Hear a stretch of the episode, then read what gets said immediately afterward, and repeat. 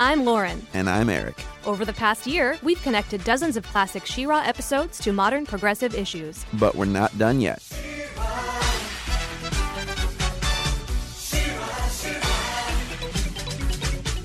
In this second season of our show, I'm no longer a newbie to Etheria. This year, we're taking a higher level view of the characters and issues that face the Princess of Power. We're as interested as ever in how those issues connect to our current political landscape. So join us as we look back to the 80s and forward to the Netflix reboot of one of our favorite cartoons. This, this is She-Ra, Progressive of Power.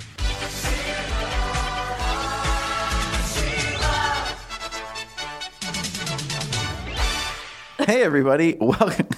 Thanks for laughing during the introduction. Welcome back to She-Ra Progressive of Power. We're keeping it. I again am Eric. And I'm Lauren. I can't even keep a straight face at the start of the show. This is going to be great. You're you're kind of poised like a news anchor right now, which I like. Like your hands are clasped in front of you. You're like sitting up very straight. Oh, um, I am actually. This is really sad, and I'm sort of embarrassed that you called it out. At my birthday party, someone called me out for having bad posture, and I've been weird about it for like days. What? Wow.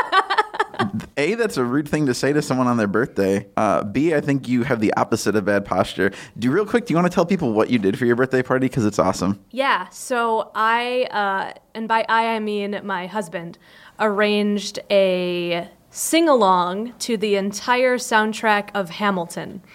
And so many of the songs had a live band, which was comprised of my friends, and then the ones that didn't have a live band, uh, we had the official Hamilton's karaoke track. See, that's so impressive to me. That the band is the difference between singing along to the CD like in a bar and like a full production. You basically produced a birthday party. I did. Well, uh, I was saying it felt more like an activity and not like a party. But the last time I had a party that was like let's just drink and dance and have a good time. I got banned from the space where I had the party, so we don't rage out like that anymore. Uh, so, real quick, do you want to say your, um, what do you call it, in memoriam before we get to the topic of the show? Oh, yeah. Uh, I came into the studio today feeling rather somber over our homie, the corporation Toys R Us. Uh, rest in Pour peace. one out to the uh, childhood forming institution that we will all remember, uh, and maybe our children will never know. I have a whole lot of thoughts about how, um, in some ways, He Man is this progenitor of us feeling um, emotional towards brands like we are the first generation that can really rebuy our childhood. It's just this mix of like capitalism plus like identity based nostalgia. So I think all the like emotional tributes to a store are really interesting, but I also at like this visceral level feel that sadness. Right. It's just a massive tribute to capitalism. right. Gosh, I sure loved going there and spending my parents' money. And we're going to have an episode about that maybe next week, but not this week. So this week is kind of a it's almost like the counterpoint. Last episode we talked about outer beauty and characters who kind of associate virtue with looking strong and beautiful. This week we're looking inside but also outside because this is the show of beautiful people as we talked about beautiful built people everyone is hot and we can't get away from it and there's a lot of variations uh, in this show on the story of someone has a sadness inside and they don't feel competent and then something happens, they go on a 22 minute journey to make them feel good about themselves. And we have a guest joining us to talk kind of about the intersection of, I guess, feeling good and taking action to to make your outside feel the way you feel on the inside. I don't know. That's probably a really uh, high-minded way of putting what Bryan does. But Bryan, oh, this is Bryan Duff. Say hi, Bryan. Hello, everyone. Bryan is a, a, friend of mine. He just launched a new podcast on nerdologues.com, which we haven't mentioned on the air. That's our new host as well. So Bryan has a show called Average Strength. What is Average Strength, Bryan? Oh, terrific. It's me and two other fellas who are both strength, strength coaches. And the goal of the podcast uh, was to kind of get strength training in the minds of everybody when they start thinking about getting in shape and just kind of thinking about strength training as something that anyone can do, whether you're you know, 15 or 75, whether you're a man or a woman, whatever your background is, whether you played sports or you didn't, it's something that could help folks feel better about themselves and, and improve their quality of life, increase your mobility, increase your independence. And uh, it's not just the typical uh, uh, jogging with, you know, down the street when you're trying to get in shape, uh, but it isn't uh, difficult and it's something anyone can pick up and get involved with. So, we talk to all sorts of folks. Typically, average folks who um, you know have had you know good results sticking with stuff, and then also some above average folks. So. Yeah, thanks for hosting us. Yeah, oh, you're welcome. Uh, Also, thank you, Nerdologues, for hosting Lauren and I and our political show. Um, uh, past guest Sean Kelly said of Average Strength that it is like the least broy uh, strength training podcast that exists, meaning it's not broy at all, which I think is really cool. Oh, that's a really big relief because there were times when I was just like, I hope we never get broy because we did talk to some bros, like a couple guys who were, you know, legit bros, but they also had very open-minded perspectives and uh, very affable about the whole thing. And uh, in general, the whole podcast is is folks who who want to share what they do with other people. I know. Uh, do you guys follow hockey at all? Not really. Okay. Well, I think the reason that is is because hockey fans don't want other people to like hockey, and it's I felt that. Okay, good. Yeah, see, you know what I'm talking about.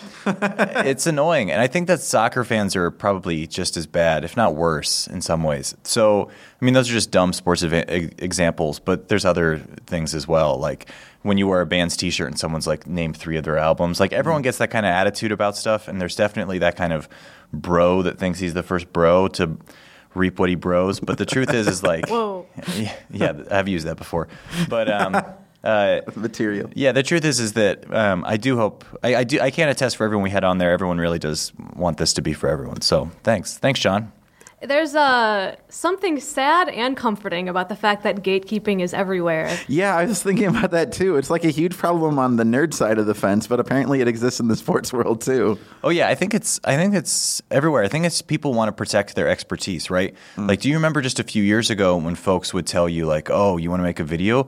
Well, you got to get it ed- editing software, and you got to get someone to do lighting. You gonna got to do all these things." super hard. Yeah, exactly. And it's I think you know it's the same thing with a lot of industries. And I know technology is kind of leveling the playing field, but a lot of people think like. Oh, you want to start lifting weights? You better get like a personal trainer, you know? Or like, oh, you want to get into music? You better like, I don't know, read a book, but Yeah, I don't know. a low bar, but still a Yeah, bar. it's like I don't know. Yeah. Uh, you know. Oh, you think you like that band? Well, then go to one of their concerts. It's like I don't know. Which maybe that kind of speaks to what we're talking about today, content wise, a little bit. Yeah, a little bit. Yeah. So, Bryan, you have like no familiarity with He Man and She Ra, right? Correct. I never really um, got into He-Man. Even the only He-Man I was aware of was the part in Ghostbusters 2 when they show up to do the the party. Uh, for the kids, and the kids uh, boo them off the stage and demand to get He-Man. and I was like, "Who would want He-Man? Ghostbusters are way cooler." And I didn't even really know what He-Man was. So Fun fact one of the episodes today, the writer for that also wrote a Ghostbusters episode with the exact same plot. Can you guess which one? Uh, Portrait of Doom. Portrait of Doom. Yes. Yes. Possessed painting, topic of a Ghostbusters Oh. episode, as well as a She Ra episode.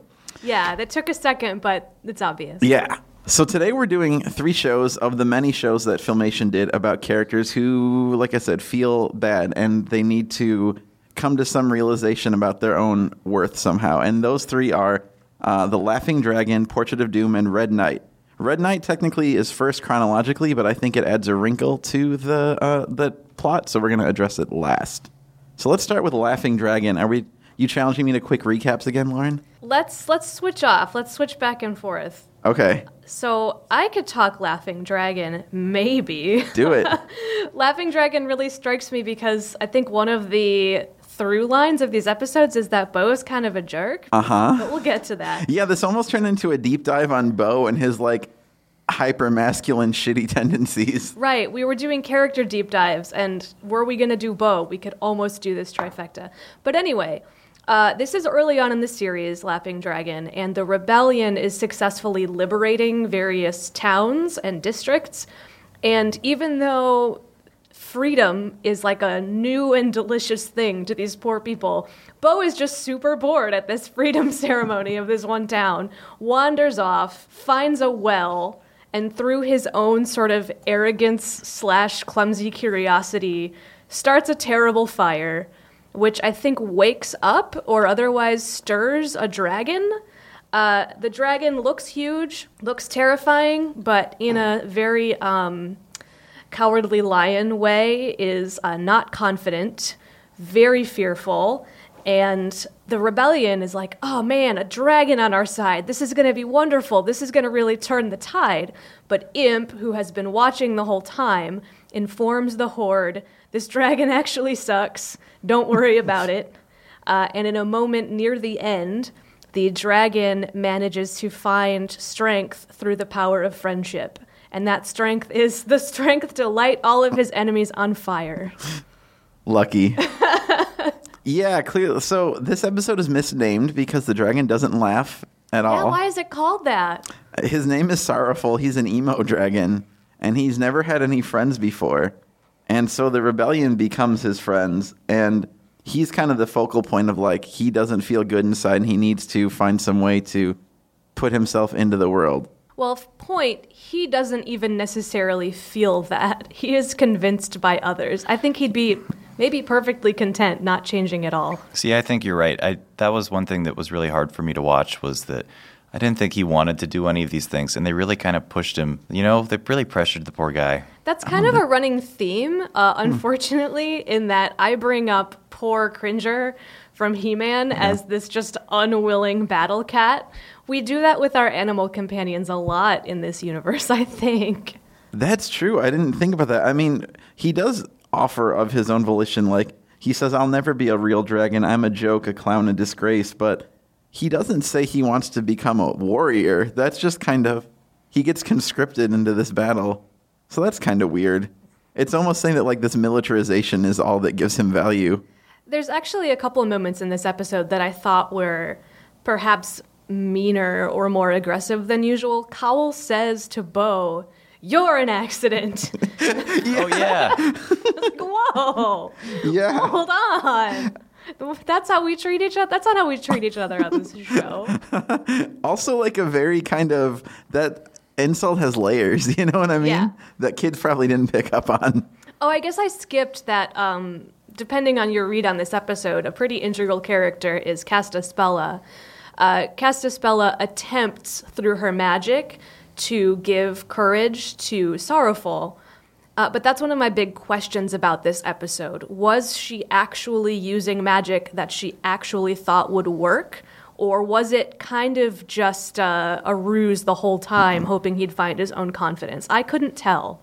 I thought it was a ruse. The flowers at the end were for sure, but the whole thing was.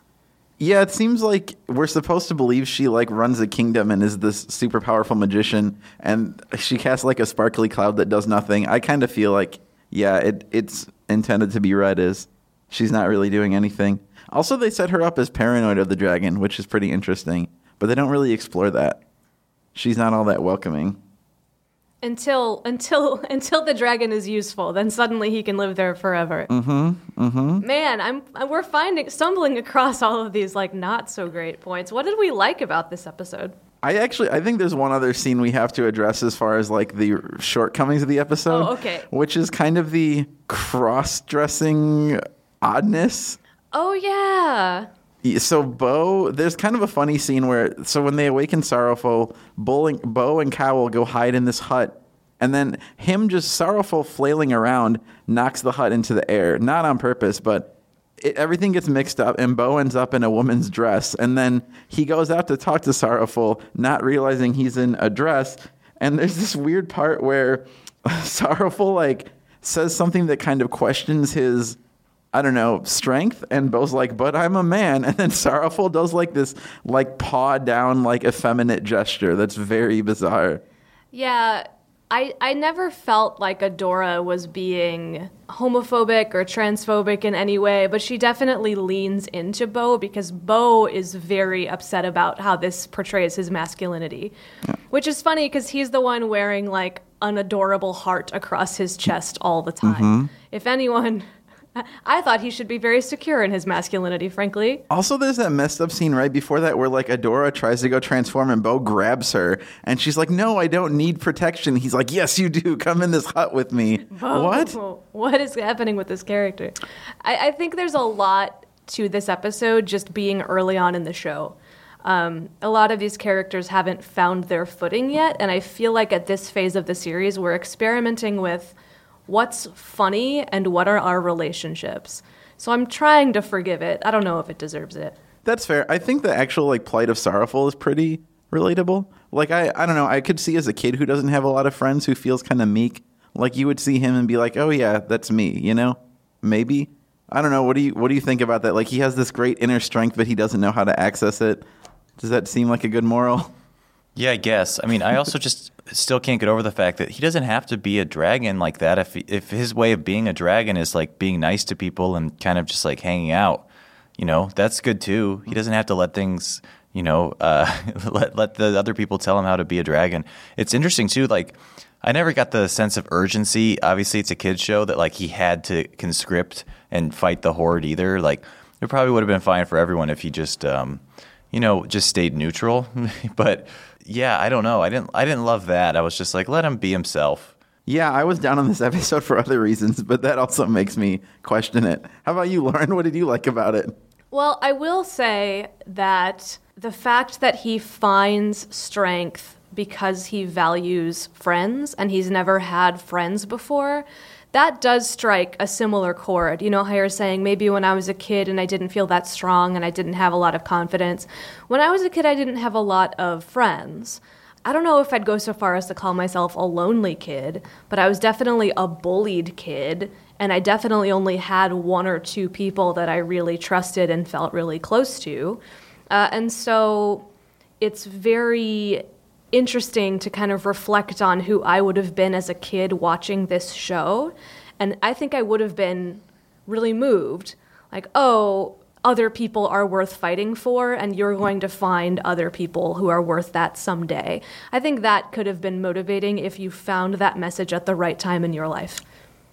I like that. I'm, sh- really trying to reach for that, though, you guys. I'm, I'm- really reaching. I'm sure that's what the writer intended. And sometimes maybe, you know, it takes a little external nudge to kind of get you to reach your potential and accept your abilities and realize yourself a little bit, giving once you get some external encouragement, I suppose. Yeah, you know, I actually think this could apply to your work in a specific way.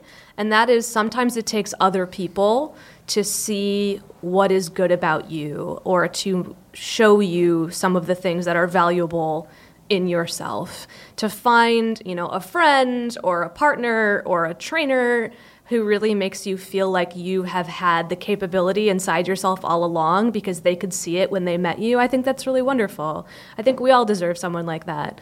Uh, to your earlier point, I don't know about kind of forcing him to be the dragon stereotype, but the roots are there. There's It- some good stuff. It might be the genre that damns him, unfortunately. the fantasy genre in which dragons must be flying and fire breathing. I do want to point out that, uh, in contrast, it's said in this episode that hordsmen don't have friends. And I really was hoping that Scorpia and Catra were like braiding each other's hair and having sleepovers. and so if hordsmen don't have friends, like half of my fan fiction has to go in the garbage right now. One of my favorite things you ever said on this show, which I don't even think you meant to be funny, was in the Huntara episode. You're like, and then the two horde girls get in their car and follow her around. it's like, yep, they're mean girls, whether they know it or not. Sorrowful, listen to me. I need your help. Uh, are you joking? I can't help anybody. Ah, I'm a coward. You are not a coward. You just haven't found a reason to have courage. What's the difference? Even Castaspella's magic spells couldn't help me. She didn't have the right magic. You wear the flower of power. Let your love for your friends help you find your courage. My friends? Uh, you know, I never had any friends before. So I feel like we've hit this weird string between last week and this week of like episodes that we're not crazy about. And I think that might continue with our next one. Um, I'm just guessing the probably Portrait of Doom did not find a lot of love in uh, in the room. Uh, I admit I didn't take a lot of notes on it, and I wouldn't say that that's because it's good or bad. I think it's just a, a, it's very tropey. It's a message that we've seen before. Yeah, it. I mean, it really, it essentially has the same moral arc as Sorrowful. So basically, this fair is coming. The Twigget Spiritina doesn't know what talent she can exhibit at the fair. She's very in her head about it. Uh, as Lauren said before the show, she would be if if she had to present a talent at a fair. Um, Catra shows up dressed as an old crone with cursed paints that are amazing, but also like rend the spirit of the person who they paint and trap them in like this almost Dorian Gray type scenario where their life force is stuck in a painting. She makes four members of the rebellion disappear before anyone figures out what's happening. Uh, that's enough for the horde to be like, oh, well, the rebellion's weak. We can attack. Doesn't work. The Twigget army, which is two Twiggets, goes and rescues the paintings. Everything's fine in the end. Yeah, kind of not much going on in this one. Um, I wanted to do this. You suggested it, but I thought it would be cool to do a season two episode, see if there was anything like interesting and new. Not really, right? Yeah, I was surprised by what a standard like kids show moral plot this was for being so much later in the series.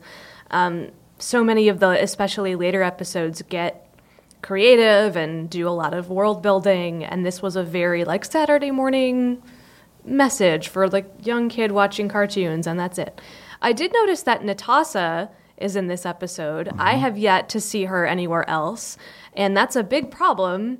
Uh, given that it's our only character of color, maybe in this entire world, and she just shows up to get trapped Correct. immediately. Yes, she's in like two other episodes, uh, but she literally has one or two lines in this one. And it is the first time we have seen an actual person of color in this show. Right, not a, a purple analog for one. Yeah. Heavens. So that was, I was excited to see her and then immediately dismayed that she disappeared promptly. Same. This was the first one I watched, so I was really taking it all in. I, I uh, there was a lot to catch up on. I, I uh, Sorry. Ka- no, it's okay. Catra was the was responsible for all this, right? This was her scheme at the beginning. Uh, this was her plan that was kind of Well, moving forward. interestingly, okay, that brings up a smart point. It's Catra versus Shadow Weaver. But they are working together, kind of. Yes. Yeah. So we did our Shadow Weaver episode recently. And in that episode, we sort of concluded that Shadow Weaver's tragic flaw was impatience. And yet, in this episode, she's the one who says, We have to be careful, we have to take them down one at a time. And that might have just been like a canonical error, but I choose to believe that maybe by now she's learned some things about herself and she's adapting her strategy. Mm-hmm. And that's a very cool bit of world building for sure. True. Whereas Catra is super impatient. Right. Catra wants to rush in, and it's her who eventually attacks Bright Moon with the tanks and things. And the lesson there is she might have been able to succeed if she waited a little bit longer and let a couple more rebels get trapped, but she went in, guns blazing. My general observation about Catra is that that is the biggest mismatch between appearance and sound that I've ever seen in a, in a cartoon character. I mean, there is Skeletor. well, the way she's drawn and then also the way she's voiced are just could not be more opposed. What I say about Oh, Catra God. is that her voice early in the season sounds like a cat, but her voice actress just gets progressively more and more off the rails and starts to sound like a screaming parrot, and nobody ever corrects her. So by the time we're here, her voice is just nonsense. I mean, f- further even off from where it started. That's something I never think about with people just coming in is like, Bryan, this show has like literally four voice actors, right? So some of these voices are really like off the rails completely. And I forget, as having lived with this for 30 years, how completely bizarre it must seem to someone coming from like modern sophisticated cartoons. Yeah, another sound effect that I noticed um, were the pretty much every like uh, laser or explosion were the same as the ones used in Transformers. So I mean that Oh, was cool. yeah. Yeah, you're right. You were right about that. Uh, fun, cool thing in this episode for Lauren and I. Did you notice Madame Razz's boyfriend for a split second at the end? Frit was there. Uh, he, apparently, according to our Bible, he was supposed to be building a statue of She-Ra for the Spring Festival. Oh, did he end up on the cutting room floor? He did. Dang. I know. Oh, see to it.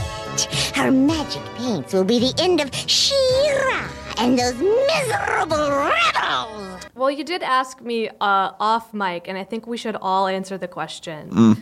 What would be your special talent at the festival? I mean, I'd probably have to play some Bruce. Bust out that Thunder Road. That uh, Etherian rock star that they'll all be familiar with. for sure. He's more forward thinking than some of that crap Bow plays on his lute. I I know that's not what the show is going for. I know the show wants us to think Bow is a very talented musician, but my head headcanon is that he's terrible and everyone is too nice to say anything. Everyone pretends, yeah. We're just like a really supportive crew and we just tell him to live his dreams, you know? Sure. Plus, he's probably the only musician in camp, so it's like, well, it's this or nothing. I'd like to do a very kind of um, biting roast of every single character there. just kind of, just kind of give them the business real quick. see who laughs, see who like you know goes over their head, see who gets offended. Just want Oh, to see what man. happens. I don't know if the roast has made it there yet. You would be a lot of pioneer. Material, Yeah. yeah. Mm-hmm. Uh, I think um, it would be one of two things. It would either be just like a, a really well memorized stand up comedy routine, or to get a little more artistic, considering we apparently can just stand there and watch someone paint. I would say maybe give some giving someone a makeover. Like it would be really cool to be like, this is how the person looks before.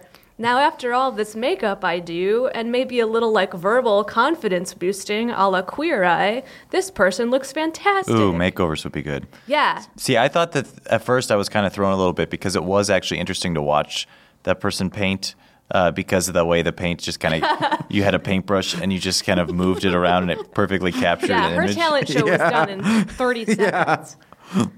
Uh, for sure, like if you were a Twigget and you did makeovers, they would be like, Lauren, you're the best. Oh, we can't live without you. and then you'd have an episode of your own emotional journey later. I was going to say, when we just started this episode, and we were talking about strength training, I was like, this is giving me anxiety because I believe I'm the physically weakest person in the world to the point where it's embarrassing. And I almost said, maybe I too will go through my own journey by the end of this episode. I mean, have you met Bryan? Here we are. Yeah. I can't sing, I can't dance, or tell stories, or, or anything. I'm gonna be a big dud at the festival. Well, let's move on to the third one, which I think is. It was definitely my favorite of the three episodes. I actually really like this one, and I think it has the most interesting kind of moral things going on. The rebels are traveling to a rebels fair, which is a very kind of bold proclamation to make when you are a persecuted political party and you're also outside the kingdom that whose magic protects you. But that's fine. Rebels fair. Every year there's like a big contest. Uh, Bow is, has won this contest basically every year. But then this mysterious stranger wearing red, the Red Knight, shows up and kind of just blows everyone away with his prowess. He wins all of these contests, making Bow feel really bad. Bow has a sad, and so he goes and sulks, goes back to the woods. But uh, the Horde, big surprise, learns about this Rebels Fair and Hordak uses his new invention, the laser bubble blaster, to capture all of like Queen Angela, who is there in Glimmer, and even the Red Knight. And only Bow's perfect shot can save the rebels. And in the end, the Red Knight and Bow settle their hypermasculine differences and become friends. Man, talk about Toys R Us though. A laser bubble gun has like 80s toy written all the heck over it. That's I, I would true. bu- I would have bought that right away. I don't think they ever made that either. That's not a thing. I think what made it so funny for me was the gravity with which Hordak says it. My new invention, the laser bubble blaster. Yeah, all right, buddy. bubble. That's just like that's not a menacing word. Also, uh, Kowl just bringing the sick burns again in this episode by saying, "I only laugh at funny things." Oh wow. mean as heck. I really was intrigued by the Red Knight and who he could possibly be, and I was very disappointed they did not resolve this in the episode. so now I guess I won't know. Someone kept saying to him, "I recognize your voice. Your voice sounds familiar." And I expected him to take off his what are those called? Like the knight's helmets, you know? He's got like the visor Yeah. down and everything. Never did. Yeah, Bryan brings up an important point, which is the Red Knight's identity. It's hinted at and never revealed, and there are fan theories about who it is. I have my own theories, but I actually thought Wait, it was never actually revealed. never in the show. Oh. Oh, I read a spoiler somewhere, but it must have been fake. It must have been a fan theory. Mm-hmm. I actually thought that was kind of cool, but it would have it didn't make sense because they really wanted you to know that Angela knew who this was. Yeah. So that's one of this show's great flaws, in my opinion, is we see a lot of characters go through great personal journeys or have these big revelations and I always want to revisit them and see like where are they now? And sometimes you get that episode, but more often than not you don't. I've asked on this show multiple times, "Hey, does so and so ever come back?" And Eric's like, "No. No, Yeah. he doesn't." Yeah, there's not really a strong sense of continuity for the most part, which again, in a way, like I like that the Red Knight is kind of a troll, but it probably would have been better to pay this off at some point. He had a few tricks up his sleeve, bringing his uh, what's it called? It's not a spear, It's a but his lance. Lance. his lance. Oh, I should have known to the race, and then every single event he benefited from having a lance. And I was surprised that Bow, who that was his main event, correct? He did Yep. not bring a weapon or if that consider was in fact allowed. Yeah, consider that was possibly an, an advantage because he looks at the Red Knight at the at the starting line like, "You fool, that'll slow you down." Nope, helped every event. Yeah, I can't believe no one's like, hey, maybe you're cheating by bringing this tool that makes every part of this easier for you. Yeah, I had trouble getting anything out of this episode because my husband actually sat down and watched this one with me, which is rare. He was also intimidated by the Red Knight. super intimidated, stopped watching. He was just like, "This guy, who is he? He makes me feel bad about myself." you can marry him if you want. I mean, God, gotta file for divorce now. This is really a lot. Um, so the lance came up, and I was like, wow, he's allowed to just bring a tool with him that helps every phase of this race. Yeah. And Clayton's response was, well, he's also got to be wearing like 80 pounds of armor, so maybe he breaks even. But the armor is not taken into account. Like, he doesn't sink into the river or anything. This episode also like wrings drama out of kind of innocuous situations like a runaway horse cart. That's like a That's a two long minute scene. Yeah, it's like a two minute action sequence, and I kind of found it compelling, but I think it was just the music. Like, yeah, stop that cart! Like this is cool. but yeah, kind of the interesting twist on our moral is that so Bow kind of goes through two versions of this interior feeling bad because he definitely does feel less than um, when the Red Knight shows him up, but kind of that comes from his own gross overconfidence at first, which I think is interesting. So it, it almost is like twisting this like sometimes you feel bad about yourself, but every once in a while it's because like you are not being realistic about who you are. And I kind of liked that. Yeah, that was something that I took away from this episode as well. So, first of all, I wanted to point out that we had a moment we saw in another episode with She-Ra, I think Enemy with My Face, in which we see one of our hero characters going, For the first time I lost, and I have to confront that I don't know how to deal with it. Uh, it happened with She-Ra in another episode, and you get to see kind of how each of them deals with that feeling. Uh, but he's given this pep talk by She-Ra that's saying, as long as you did your best, right? You, you, that was wonderful. You should feel great for doing your best. But knowing that there are things in the world like personal trainers who can help you with your body and books that can help expand your mind. Like, is that still good advice if someone has opted out of improving themselves because they're arrogant? See, that's a good question. And to me, what struck a chord was the idea that there's always a bigger fish, right? Like, you know, you might be the big fish in your pond, but if you're in another pond, there's probably even a bigger fish and everything. And there is something to be said about uh, not getting your worth because you're better than everybody around you, right? Just because you won the race that you set up for yourself that has like all these stupid events. Um, you should remember that someone else could possibly better be better than you, and and the idea that yeah, you know what, like you should you should just try to do a good job for your own sake and not just to beat other people.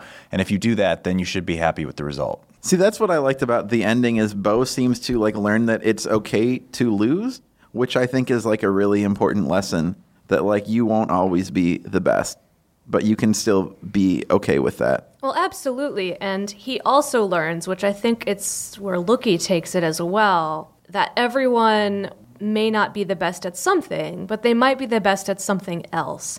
And it's not just about being upset that you lost and learning how to lose. There's also a journey to figure out what you're good at or to push yourself to be good at something. And so, whereas in our last episode we saw our poor Twigget friend sort of buy a talent, I get the impression that when it comes to archery, Bow probably has practiced a lot and he has a lot of new equipment that he tries out all the time and he's really working on his craft. And so he discovers this thing that I'm passionate about and have worked on is what I'm best at. Uh, and the Red Knight is the best with a lance. True. And he runs really fast. One other thing I like about this episode, not really related to the moral, but like there's a lot of characters in it, which I thought was cool. Like a bunch of different horde generals, most of the like rebellion higher ups. It just it seemed like a like world buildy episode. And I think it would have been had the Red Knight thread been picked up on at any point. So, what is the fan theory or some of the popular fan theories that you've read? Because the one I read was that he was Angela's husband. And I think that's probably in the vein of what they were going for. But it could also be her son. And in fact, I would buy her son more because she also has um, Glimmer. And I feel like you'd recognize your husband's voice. Like maybe a young son who then went through puberty and sounds different. That sort of weird familiarity would make more sense. I like that. A lot of people were thinking, yeah, it was um, her husband, who then comes back in a later episode called Micah of Bright Moon. So that made people think, well, it's not him because he's been in a Horde prison for years. But, you know, those episodes could have been produced out of order or the writers just dropped the ball somewhere. I don't know. I definitely think this episode wants you to think husband, but I like this son idea too. I also thought maybe it's Seahawk. It sounded like Seahawk. Yeah. But Seahawk I didn't is want a pirate. it to be Seahawk because I'm not his biggest fan. Get out true. of here, Seahawk. Yeah, it's someone Angela knows who's really good at pretty much everything. All, So- I mean, physical things. Yeah. We don't see him do a crossword puzzle. That's this episode's biggest failing, really. But then he says a couple times that he can't reveal his identity until the horde is defeated, correct? Yeah. So how does that clue fit into anything? I think I would still bank on someone in Angela's family based on the fact that the Horde was really excited that Angela had moved out of the protection of Bright Moon and she was like immediately ripe to be a hostage. Like, let's go get her, let's go take her out. They clearly want this family gone. And so if you declare yourself I too am a part of this clan. You put a pretty big target on your back, but to kind of debunk that for myself, I think he does just by being a rebel. So what difference does it make? The weirdest theory I read is that he's King Randor, who sometimes comes to Etheria on the sly to hang out with his daughter. I don't buy that at all. But There's like 800 kings on this show. oh, that's um Adora's dad. Oh, from okay. He-Man, yeah. My point stands. Yeah. The rabbit people had a king, Sure. and the mole people had a king. Yeah. Uh, one other thing about this episode, the animation was pretty good. Like, there's a lot of expressive stuff. Like, Kowl almost looked like Disney in his various facial expressions and stuff. Yeah, my husband called that out. He was like, wait, there's an owl named Kowl and it's animated just like Owl from Winnie the Pooh. And I was thinking, no, it doesn't usually look like that. Like this is some pretty pretty quality stuff. which is interesting for an early episode. This is the eighth episode produced, so super early. Yeah, the animation of this episode was something that I was really kind of tripping up over because we're still in that phase with human faces. Their bodies will stand still and then only their mouths will move, so everyone looks really stoic and still. But then there'll be a really like intricately animated moment and they they balance each other out. I, I can imagine again being a kid and getting really excited for that moment when the like epic She-Ra spin kick comes up because that is such a cool animation. I love it every time. Mm-hmm.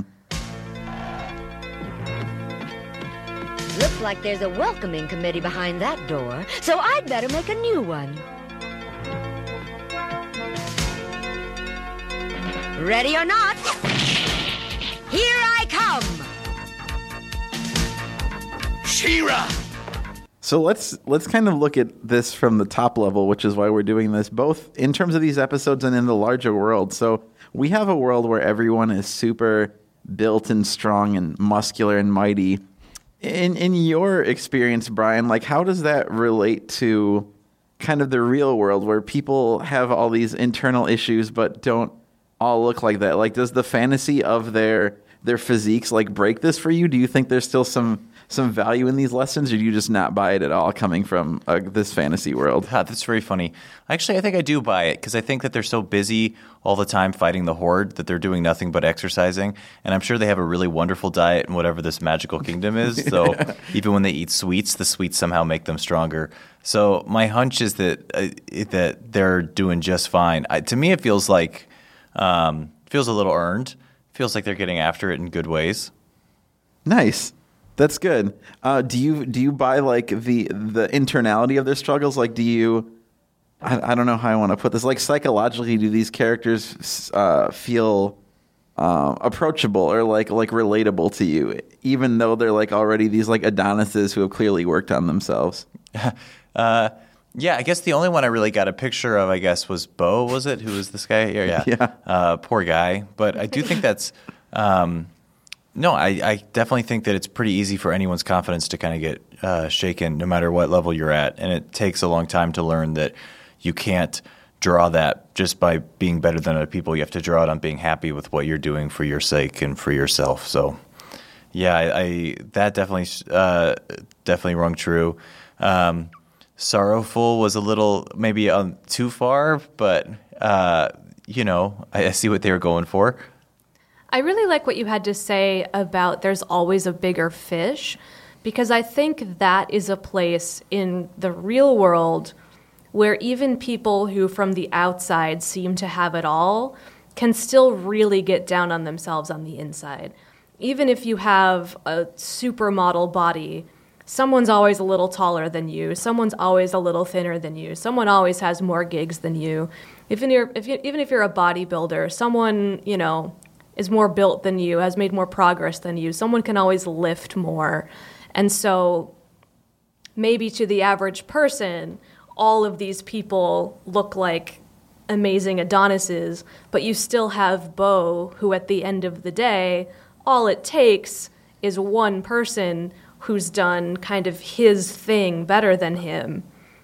And what does he have after that? Yeah.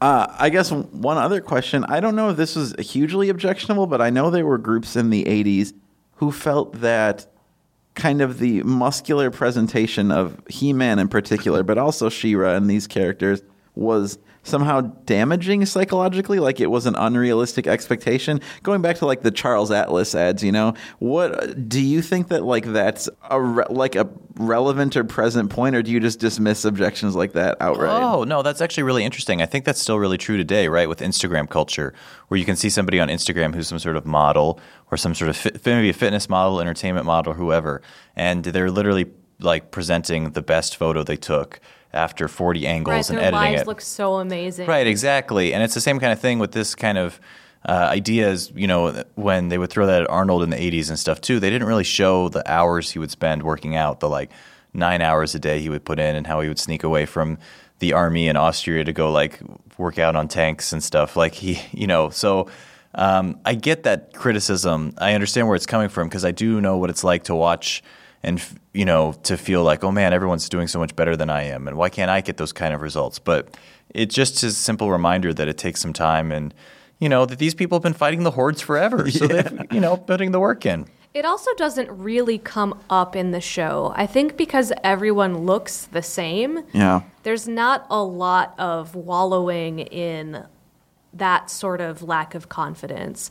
I mean, this is this episode with Bow is kind of the first time we see it at all. But because generally the rebellion is such a group of friends and they're so supportive of one another and they're so positive with everyone around them all the time, I feel like just watching this show, um, I don't find myself comparing myself to the characters because everyone in the universe looks this way and it's not a thing. Kind of the Instagram culture is the the next step there is seeing the best version of people's lives in my reality and comparing it to my own reality, that's when the lack of confidence starts seeping in. But in this fantasy world, everyone looks like this. yeah fantasy world with with magic so who knows what how much of it is like just derived from just pure magic. for sure. Yeah, I just thought it was interesting because so Lauren and I, our season premiere, we watched a documentary about the origins of He-Man toys, and one of the designers was like, "Yeah, we wanted him to be able to beat up Charles Atlas and all this like hyper masculine shit," and it just makes me think about how those same designers were criticizing Dolph Lundgren for not being strong enough in the live action He-Man movie, which is just so absurd. Like he was, these characters were crafted to be beyond reasonable. But i think when you put them in this narrative like that objection disappears right? Because it's just who they are. It's just the world they live in it's fine Yeah, I know Henry Cavill took a lot of grief for uh, when he was first cast as Superman because everyone's like, "You're Superman," and someone had to kind of say like, "Hey, no matter what he does, he's not going to be faster than a speeding bullet or like be able to stop trains." Superman's not real, you guys. So, It's come on. Be okay. yeah that's right it's that's true none of this is real as abstractions it's all fine I actually got over a lot of that insecurity in the cosplay world because you'll go to C2E2, which is coming up very soon, and you'll see men and women who really have gained the physique required to portray these characters. But anytime I look inwardly at myself and ask, am I really willing to do the amount of constant work that that would take for this goal? The answer is no. And the second I realized the answer is no for me personally, I stopped being jealous entirely because I'm clearly not going to try to do that. So, anyone who does, great job. I'm proud of you. i feel that about cosplay in general the amount of work it takes is so impressive i bow to you Sure. Yeah, there's something very, I felt, you know, I wouldn't say optimistic, but definitely very aspirational about the whole show and the whole theme about, like, look at this fun fantasy world. And it does kind of remind me of what it's like. I know that the cynical could say that this was all just put together to sell toys, but it does just kind of feel like what it would be like to play with toys and come up with a story on your own spot. And so it gives you some good ideas and examples in that kind of sense. I will say, I'm guessing because so there's going to be a Netflix reboot um, coming sometime this year with With She-Ra? Yeah, Yes, that is why we're doing season two of this show. Yeah, and the comics creator Noelle Stevenson is the showrunner. So I would bet. How much do I want to say? So if someone actually took me up on it, I wouldn't feel too bad. I would bet three hundred dollars that there will be more body diversity in in the Noelle Stevenson She-Ra. That not everyone will be this built Adonis, but some people still will be, and maybe that'll be a plot point. We'll see. Oh, yeah, I completely agree. There's so much room with all of these uh, female, magical, elemental characters to make them look and feel and act a lot more differently than they do in the 80s version that I'm. I'm really excited, and I'm also quite sure. So I can't bet against you. I'm just talking about if, if listeners out there want to take that bet. Oh heavens! Yeah, and I heard Zack Snyder signed on, and he's going to basically do 300, but with She-Ra. So Oh, man. Oh, well, I just lost 300 bucks. Uh, before we go, Bryan, sometimes we do morals on this show, like in the cartoon. Do you have anything you want to impart to the good people about strength training? Or, well, first tell them where they can find your podcast besides nerdologues.com. great. We're on iTunes. We're also at averagestrength.com or at average strength on any of the social platforms. We got five episodes up and uh, more coming. So thanks, everybody. Hell yeah. And is are there any lessons you want to you want to give before we go? Well, we talked a little bit about there's always a bigger fish, so don't ever try to draw your self worth because you're the the strongest guy in that gym, or you're the prettiest girl at that ball, or you're whatever the bravest dragon in this forest, or whatever example you could be. I'm purposely trying to choose a variety of examples. I was gonna say I haven't been to a ball in a long time. yeah, I was trying to make it more fantastical, but I, I do think that uh, what we touched on a little bit that I would just reiterate is just like, yeah, I think that everything is is doable if you just kind of break it up into small parts and a little bit each day, and a little, and it'll help, you know, set some priorities. And if that's something you really want to achieve, you can do it. And if not, you can still get a lot done by just, you know, making a consistent effort. So, congrats to She-Ra. Thanks for listening to She-Ra, Progressive of Power. If you like our show, you can rate and review us on Apple Podcasts. We super appreciate it. You can also send in any feedback you have to our email address, progressiveofpower at gmail.com, or to our Facebook page at facebook.com backslash progressive of power. We hope you learned in today's episode that strength training isn't just for meatheads. If you've got a young girl at home who wants to be a little more like She-Ra, or you know someone who does, check out Smart Fit Girls, a nonprofit run after school program that helps adolescent women embrace their own strength and feel good about their bodies and themselves. At current, this program's only available in three states, but you could even volunteer to run the program at a school in your neighborhood. For more information, visit smartfitgirls.org for the